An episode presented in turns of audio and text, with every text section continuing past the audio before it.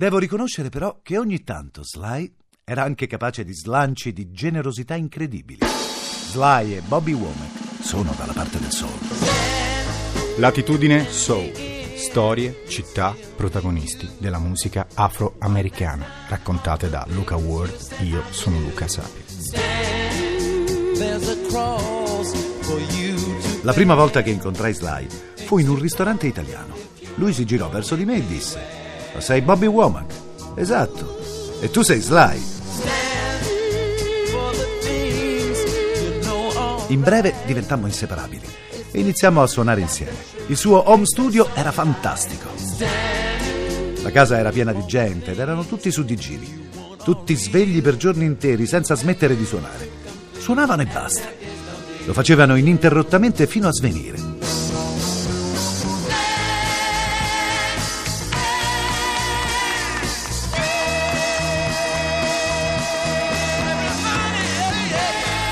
Iniziammo presto ad andare in tour insieme. L'entourage era talmente grande che ci volevano 20 stanze d'albergo per ospitare tutta quella gente.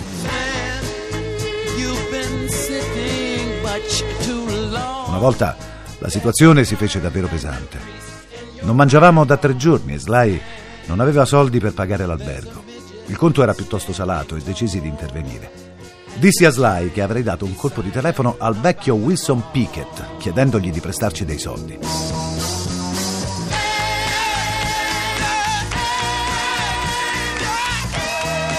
Quando Pickett arrivò in albergo, in nostro aiuto, Sly gli prese i soldi dalle mani in maniera violenta e gli disse: Brutto idiota, dovevi essere qui almeno 15 minuti fa.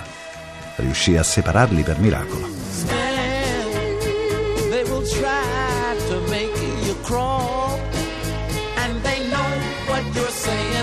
sense at all.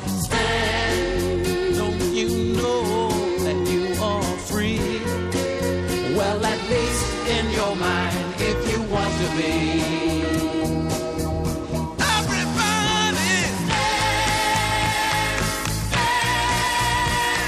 Quando eravamo in tour ci spostavamo con un jet privato. Spesso però non decollavamo nemmeno. Restavamo seduti sull'aereo, fermo sulla pista di decollo, a sballarci. Il pilota veniva da noi e diceva: Mr. Stone, non vorrei sembrarle inopportuno, ma avete già speso 8.000 dollari da quando siete saliti a bordo. Sì, sì, d'accordo, ora partiamo. Che cosa avete da mangiare a bordo? Solo delle noccioline, signore. Ah no, io ho fame. Dobbiamo necessariamente andare al ristorante prima di partire. E così passavano altre 4-5 ore e altri 8.000 dollari venivano bruciati. Vedi, Bobby, lascia che ti spieghi qualcosa sul mondo dello spettacolo. Se qualcuno ti dà un appuntamento alle 9, tu sei capace di arrivare alle 8.30. Eh no, non funziona così. Ricordati che è tutto ciò che non fai a darti una luna di mistero. Non essere così disponibile e puntuale.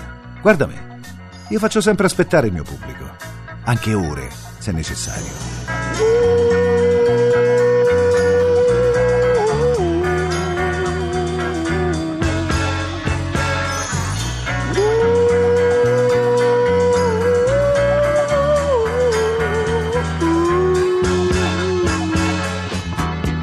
Was the third brother of five doing whatever I had to do to survive. I'm not saying what I did was alright. Trying to break out of the ghetto was a day to day fight. La sua filosofia di vita spesso per me non aveva alcun senso. Eravamo diametralmente opposti. Devo riconoscere però che ogni tanto Sly era anche capace di slanci di generosità incredibili. Una volta ero nei guai con la mia band. Dovevo suonare al Greek Theater di Los Angeles e tutta la band mi ricattò dicendomi che non sarebbe salita sul palco se non avessi dato loro un aumento. Dissi loro che sarei salito da solo sul palco piuttosto che cedere a un ricatto del genere e che li avrei licenziati in tronco. Mi feci forza. Mi vestii di tutto punto, imbracciai la chitarra e mi avventurai da solo verso il pubblico.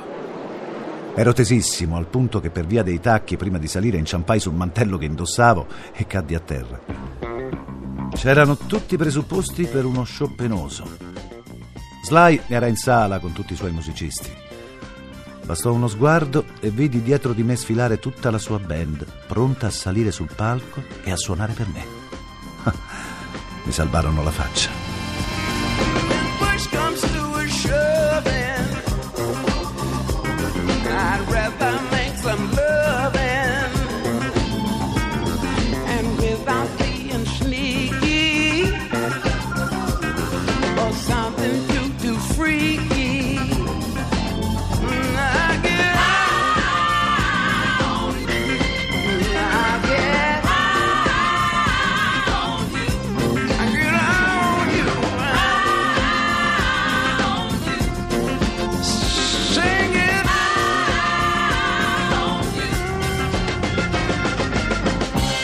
Nella villa di Bel Air, però, la situazione precipitava di giorno in giorno, in maniera vertiginosa.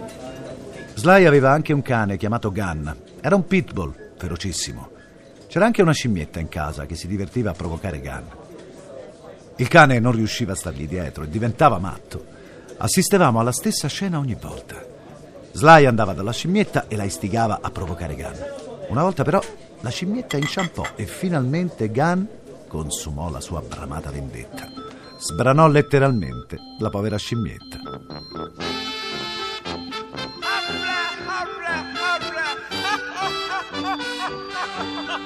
Il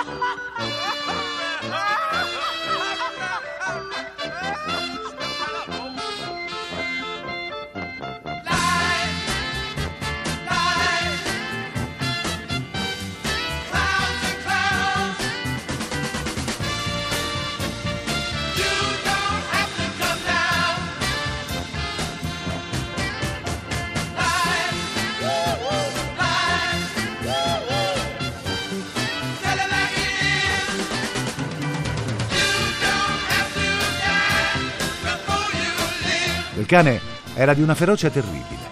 Era un diavolo. Un giorno Sly era visibilmente fuori di testa. Non lo avevo mai visto così alterato. Mise il guinzaglio a Gunn e dal giardino iniziò ad urlare. Ehi! Ehi! Conto fino a dieci! Voi correte a nascondervi perché sto venendo a cercarvi! Uno! Due! Tre! Sto venendo a prendervi! Tutti scapparono alla ricerca di un nascondiglio in quella casa enorme. Io mi ritrovai nella stanza dove c'era il biliardo. Il cane aveva la bava alla bocca e sapeva benissimo che Sly non sarebbe riuscito a controllarlo.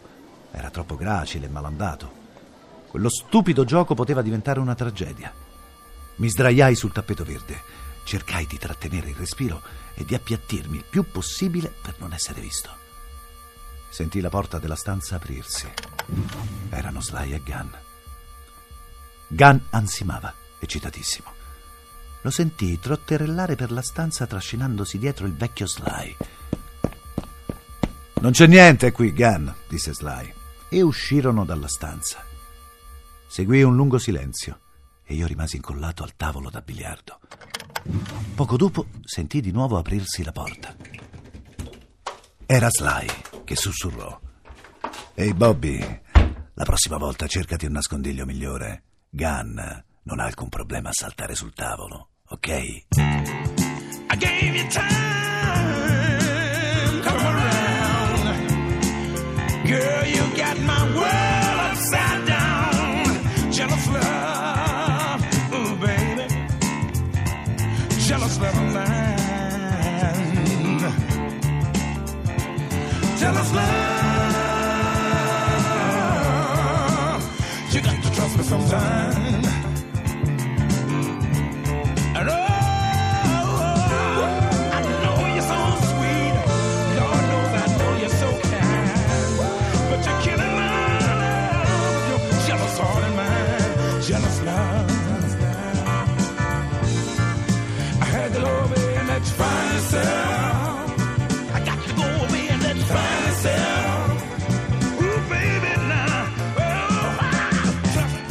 Sly aveva un fare da gangster.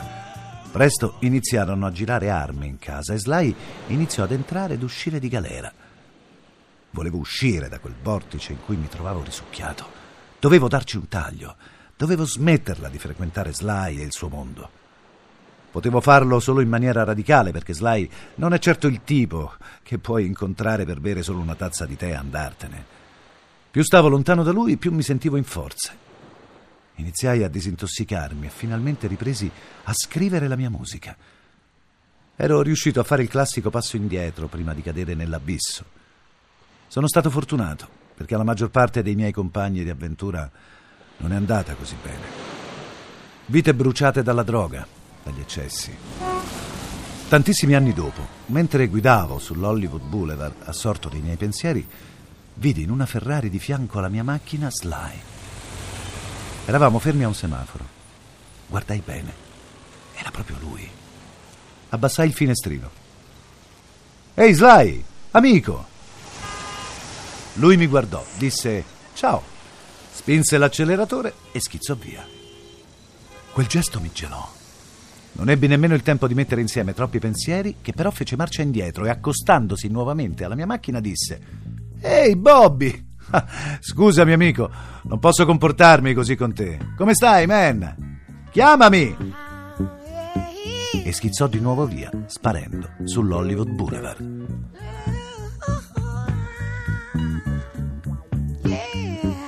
Fu l'ultima volta che vedi quel pazzo di Sly. If you want me to stay, I'll be around today to be available for you to see.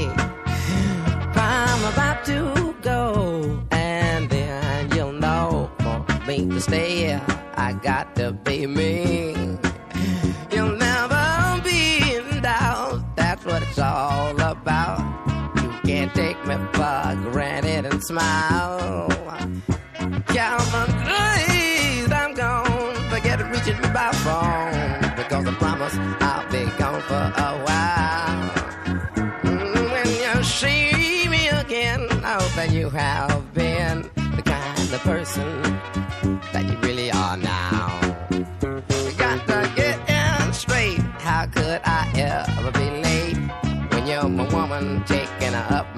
time? I'll be so good. Oh, I wish I could get the message over to you now. Per oggi è tutto. L'attitudine Soul torna domani alle 10. La puntata è disponibile su radio1.rai.it. Prima delle notizie del GR, Luca Sapio ci offre la sua versione di Summertime. Summertime, mm, and the lemonade.